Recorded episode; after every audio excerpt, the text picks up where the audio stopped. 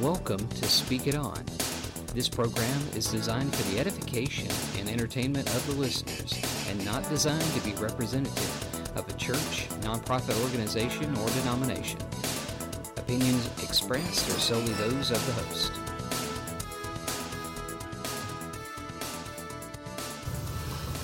Welcome back. So, this is part two of uh, the series Evolution of a Preacher. And by preacher, I'm using that interchangeably as elder slash deacon slash pastor because those terms are kind of interchangeable. Uh, there's some debate within the denominations and, and such as to if that's. But look, in the Bible, New Testament, the word is the same word.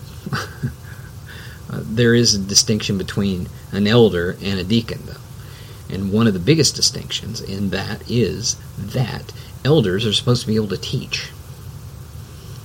If they don't know how to teach, they're not an elder. Even if they have the tag of an elder and everybody on the planet voted them there, they're not an elder, according to biblical precedent. You have to be able to teach. Normally, that means the Word of God. They're not talking about music theory when they're talking about he needs to be able to teach. They're not talking about nuclear physics. They're talking about the Bible when he's supposed to, he or she's supposed to be able to teach. And of course, that's another question. There's a lot of denominations that do not ordain women. And I'm not here to to jump headfirst into that volcano, but let me just say, I believe this biblical precedent for women elders. Now, I'm just going to say that and leave it because already people are like freaking out. But here's the thing the modern idea that we have is way divorced, way different than they had 2,000 years ago. And then, of course, you know, everybody's probably thinking, well, duh. Part of it has to do with the fact that through the Middle Ages, this professional minister idea developed. And it's not in the Bible. Professional ministers not in the Bible. You know, people will go crazy. Well, Jesus was a professional minister, and, and he went through and he took all the, you know, he took stuff from people, and they and they supported him. Yes, it's very true. However, uh, they're skipping past the fact that he was a carpenter for thirty years. and still a carpenter and still knew how to do do his stuff. They are also skipping past the fact that Paul was a leather worker and Paul told the Galatians, "Look, I'm earning my own way, so you guys can't tell me that that I, that you that that that you did something for me and then I'll owe you." And that's paraphrasing, but that's kind of the idea he had. I don't want to sound indebted to you. Is kind of his idea. So here's the thing: bivocational they knew how to do other stuff. The rabbis of the old days had other jobs they knew. Now, they may be just an itinerant. That happened too. But they were pretty dang poor. Which, by the way, isn't what happens nowadays. We got we got pastors making $150,000, $200,000 a year. Holy Toledo! That's more than a doctor makes. And they decide people's, you know, help people live. Now, and by live, I mean keep them alive. And of course, those same pastors will just argue, well, that's what I'm doing too. Well, okay, so if you give them a Bible passage, then boom, they're done, and everything keeps going. Whereas if you, they get a prescription from a doctor, then it literally can keep them from dying. Physically, right? Anyway, I don't want to get into that, but here's the thing. Here's the issue. Once someone goes into ministry, number one, ministry is should be looked at like education and social work. And that is you don't get rich from it. or at least ideally you don't. Prosperity preachers will say otherwise, but I'm telling you right now, that's not the way it's intended. Now, if somebody is bivocational and they are really good at doing their other job and they make their money, that's fine. I'm not, again, you know, I mentioned this before, not opposed to people being wealthy because God does that for people so they can help other people more. And that's awesome. But it really bugs me when people are getting filthy stinking rich off the church. That makes me crazy. But but here's the thing. The initial change, the initial thing is this. It's a servant. Pastor, bishop, elder, servant to the people to teach and to help them grow. Equip them. Now, most denominations do it different. Some denominations take really good care of these people when they make the, the, the change and they say, hey, I, I want to do full time Christian service. Now, by the way, that's not in the Bible either. Well, it is in this fashion. When you become a believer in Jesus, you are immediately in full time Christian service. End of story. But what they're talking about when they surrender to preach or teach or pastor or whatever, they usually are talking about I'm want to get paid all of my money to survive on from the church professionally. Okay, that's what they're saying. Now, um, we got tons of little rites of passages, you know, in this process. But here's the thing the, the deal is ordination and then church position. In this process, many denominations throw in Bible training, which is fine, which is awesome, which is cool. I would hope that someone who actually surrenders to teach already knows this stuff. Why? Because God's impressed in their heart uh, the, the, a love of the Word of the living God. And they know this jazz before they even start doing quote unquote theological education. And by the way, I am all for theological education. I am 500% into it. I have a seminary degree. I love theological education. I think, in my heart of hearts, I believe it should be for everyone. I personally think that everyone in the pew ought to be just as smart as the pastor up there, and that he ought to be able to he or she ought to be able to point at anyone in the congregation and say, Hey, would you give the sermon this morning? And they could get up and do it. That would be awesome. Cool. Now, thing is, you know, and by the way, in Jesus' day, during a synagogue service, every Jewish person there, and of course the women weren't invited quite often, very often to do that, but every Jewish man that was supposed to be there was expected to be able to get up and give a deliberation on the current passage.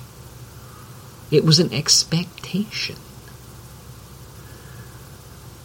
It just so happened, in most cases, Jesus was a visiting rabbi and they knew it. So they would ask. But can you imagine if the pastor got up and said, Hey, you know, I think the Spirit wants you to do a sermon today. And He points at you. So, let's look at the theological education aspect because a lot of times this ends up being a rite of passage. Some denominations make this process as horrendous as possible. They get these people and they and they just think it's a rite of passage. We need to just beat the ever loving poo out of them. And they and believe me, they're do. It's like systematic torture. They, they they put them in seminary. They give them they hand them a broom. They give them a work study program that pays you know two dollars an hour, and they work the ever loving poop out of them and starve their their kids and their families. And then, you know, and on top of that, it's like indentured freaking servanthood because because they're in programs that are like Holy Toledo, 96 hours long. because that's what most MDiv programs, Masters of Divinity, which is the pastorate degree. It has been for years. And by the way, if you're trying to be a military chaplain, that's what they're looking for. A Master of Divinity degree. It just, I don't know somewhere in the past, the standardization hit, and then somebody decided this was the, the degree.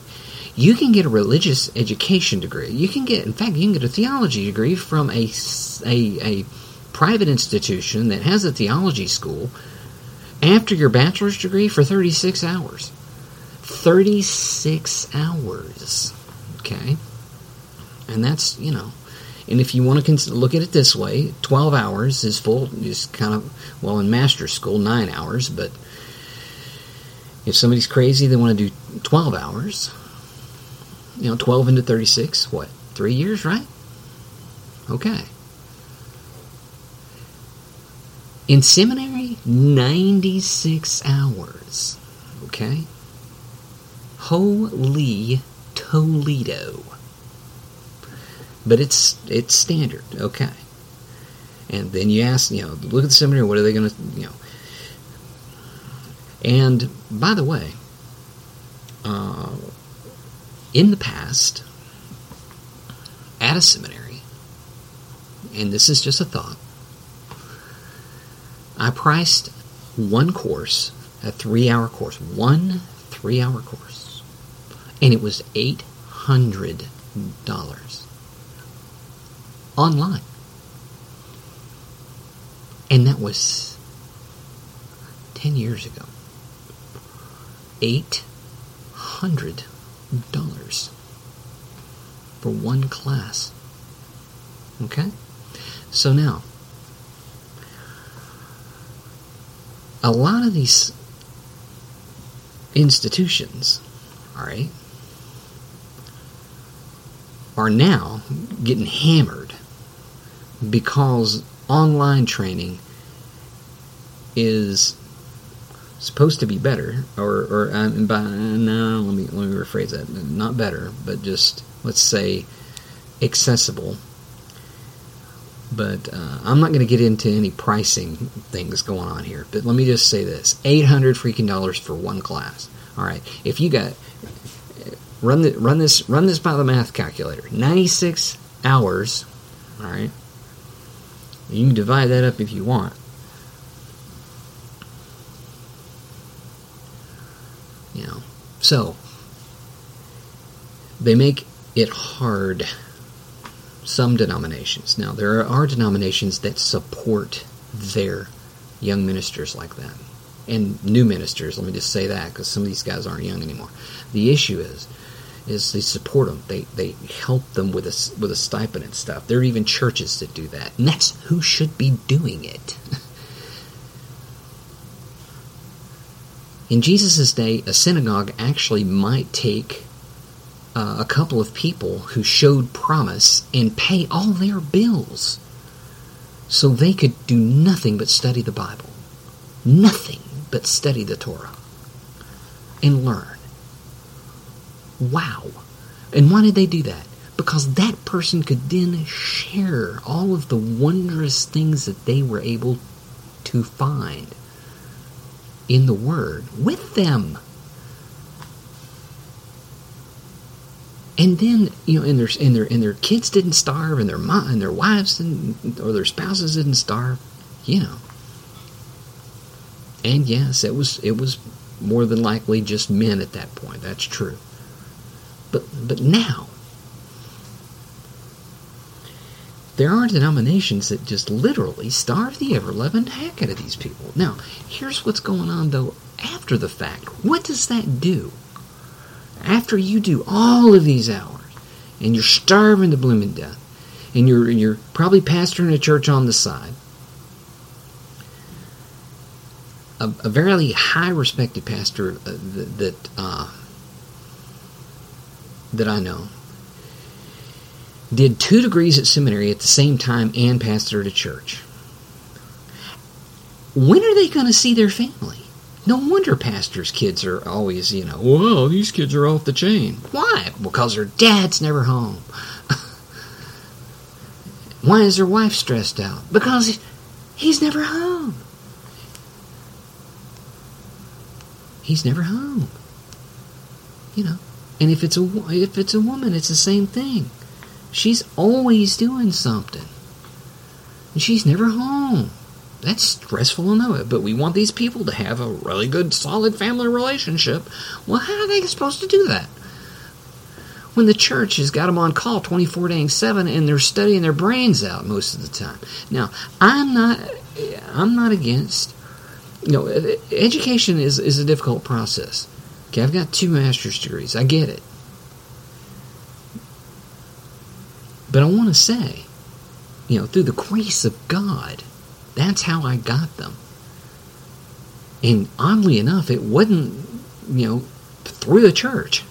the church didn't, you know, grab me and say, hey, we're going to pay all your bills. That's not what happened.